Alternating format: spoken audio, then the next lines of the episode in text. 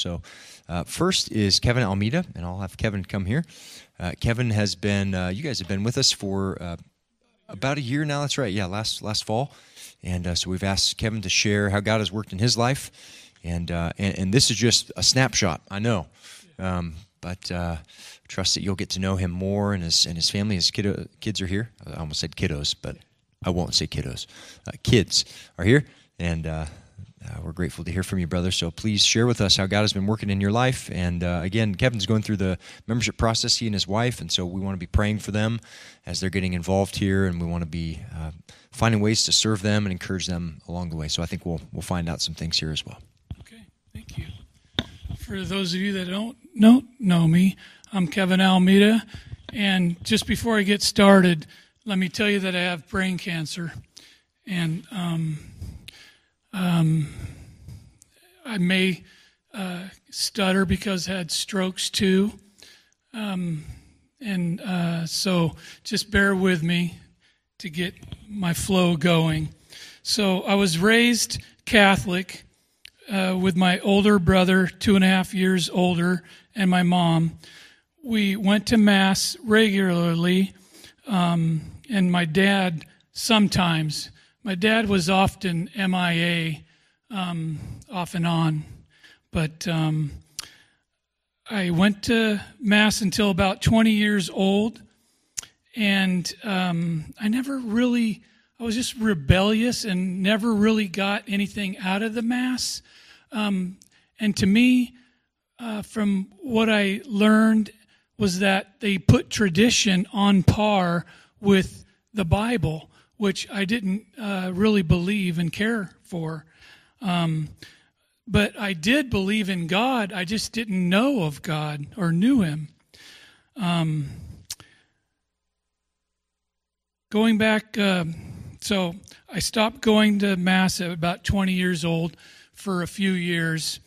And um, then my mom bought me a coupon for a racquetball uh, club, Center Court South, down in South Sacramento, and so I I fell in love with uh, racquetball, and uh, God in His providence um, had me meet several firefighters that uh, we were playing racquetball with, and um, so he says uh, one of my, some of my friends said, "Why don't you uh, apply for the fire department?" And I go, you know, I'm directionless right now, so sure. So I took tests, and it took me five years of taking tests. So for those of you that want to uh, do a career, don't give up. I, I persevered, took five years of testing, got hired when I was 25, and um, I was still rebellious. Um, man, I had a foul mouth, um, and um, thankfully, God had for me um, a Christian brother who witnessed to me on the fire department uh, for about a year and a half, and other Christian brothers too, as well. They told me the gospel for about a year and a half. They told me that, you know, I needed to repent of my sins because all of us are sinners uh, in need of God's grace and love and mercy. There's no one righteous, no, not one. There's no one who seeks for God because we're spiritually dead, is what I was being taught by my brothers. Later, uh, Jeff Lynch was one of those bro- brothers who would later become one of my best friends and mentors, discipling me. So, again, he told me about the gospel and um, that all have have sinned and fallen short of the glory of God, and that um, because of my sin, the wages of sin is death, and I would incur the wrath of God. But that wonderful but that is in uh, Pastor Phil's uh, office, um, and that I come to know and love. But uh, the wages of sin is death, but the gift of God is eternal life in Christ Jesus. And so uh, my brother Jeff was telling me all this and um, tell me that uh, Romans 10 9 or 10 um, that Whoever calls on the name of the Lord shall be saved. And I was like, okay, great. So um, I was standing um, at the American River thinking to myself, because there was baptism that day, uh, and I, I was talking to God, and I was like, Lord, I don't know if I'm ready, but here I am. And so that was my surrender right there. So I, I immediately got baptized in the American River. So at that time, it's roughly, um, I, I, was 27 years old, and God, uh, well, let me back up. I took a Gideon's New Testament Bible, tried to read it, and it was like nothing. It was just blank. I, it didn't mean anything.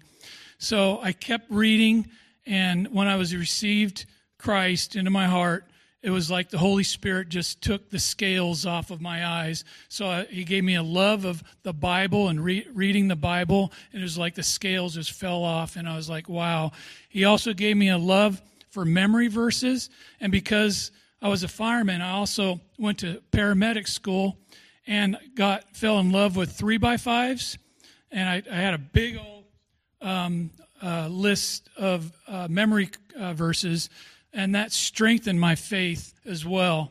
And and uh, unbeknownst to me, God was really preparing me because at 30 at 30 years old, my brother, who was two and a half years old, and I think I shared this with Mark because we, we kind of have similar uh, brothers that had passed away. Uh, my brother Mitch, he was two and a half years older, and uh, he had colon cancer, and so um, um, he had he was going undergoing chemo, and he fell, and he dislodged an embolus that went to his lungs.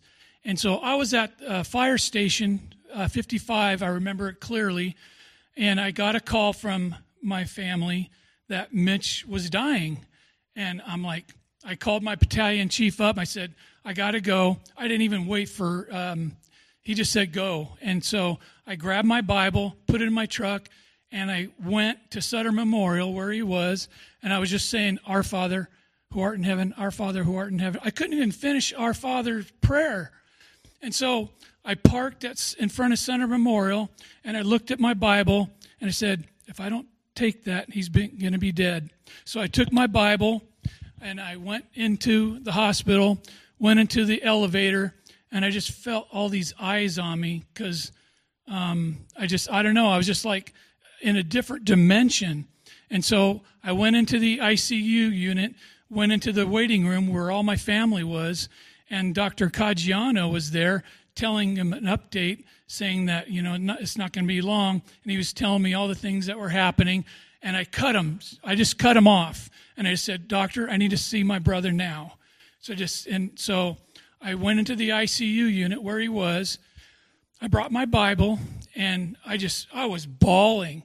And I was just like, Mitch, Mitch. And the cardiac monitor was above him. He was breathing like 60 minutes, uh, breaths a minute. The cardiac monitor was like 160.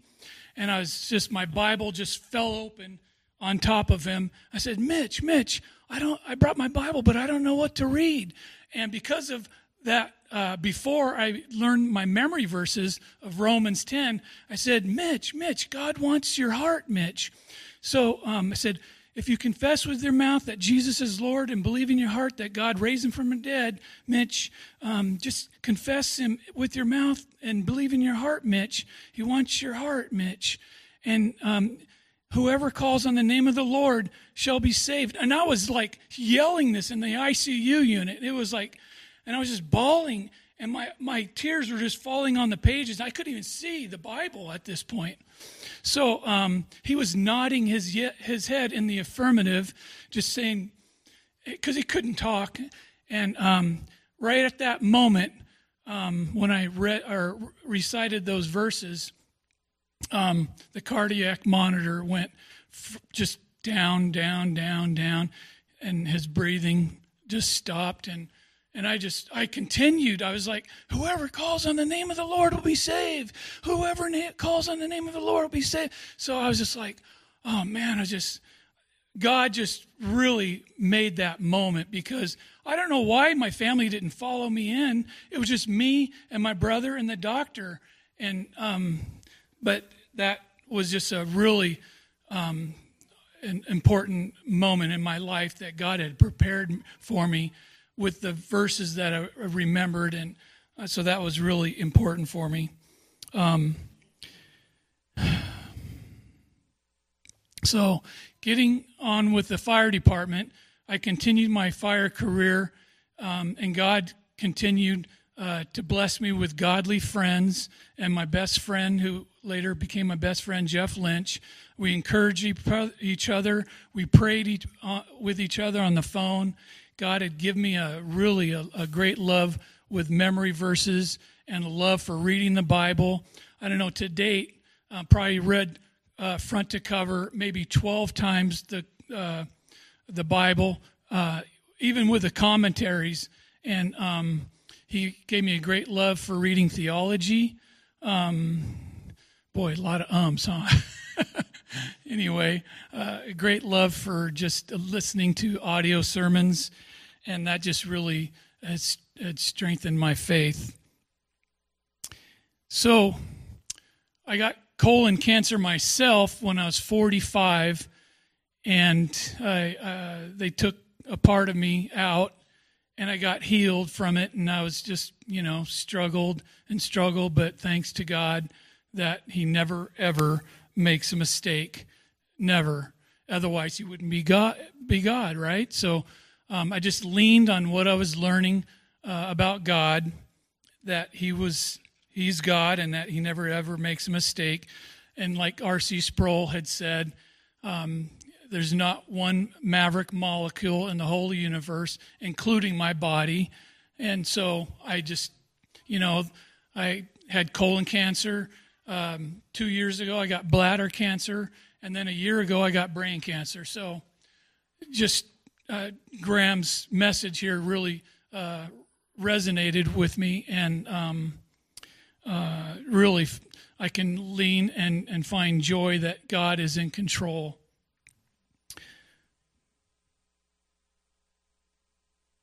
Doing good? Okay.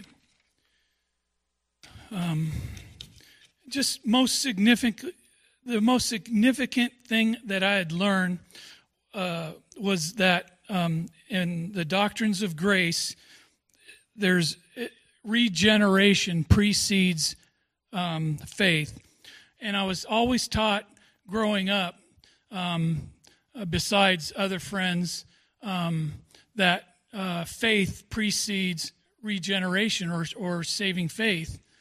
Um, so I kind of got it backwards until about 10 or 11 years ago. I got to be reformed in my faith and with a really strong emphasis of God's sovereignty and, of course, tulip. And um, so um, I just, man, it's just, it's all of Christ. You know, what's that saying? Nothing I can bring, only to the cross I cling. I, I don't know, something like that. But anyway, uh, Ephesians 2 8 and 9 really means a lot. For it is by grace that we are saved through faith, and this is not of ourselves, is but the gift of God, um, so that no one can boast. No one.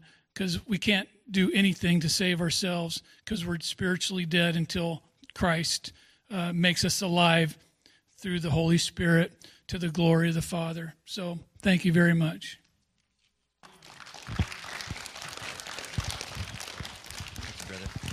And, and Kevin, uh, did you already tell us your wife's name and your kids' names? Oh, Could you do that? Um, Robin can't couldn't be here tonight because she's kind of feeling under the weather, and my uh, Caleb and Rachel are here. Rachel's 17 and Caleb is 16, and um, doing well. So um, anyway, yeah. Thank you, brother. Well, let me pray for you and thank the Lord for what He's done in your life.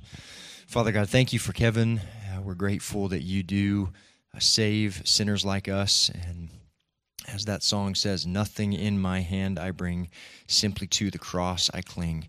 And Lord, that is that is true of all of us. Uh, we've offered nothing, we've contributed nothing but our sin, as we said this morning. But we get all of Christ's righteousness, and uh, and that's that's not because of us, but it's because of Him. It's all of Christ, as Kevin said. So we rejoice in that and pray that we would be an encouragement to Kevin and that he would be uh, an encouragement to us continually. And you would use his gifts in our body uh, to grow us, to mature us. And Father, continue to use him in his family as he leads them and in, in the world as he shares Christ with those around him. In Jesus' name, amen.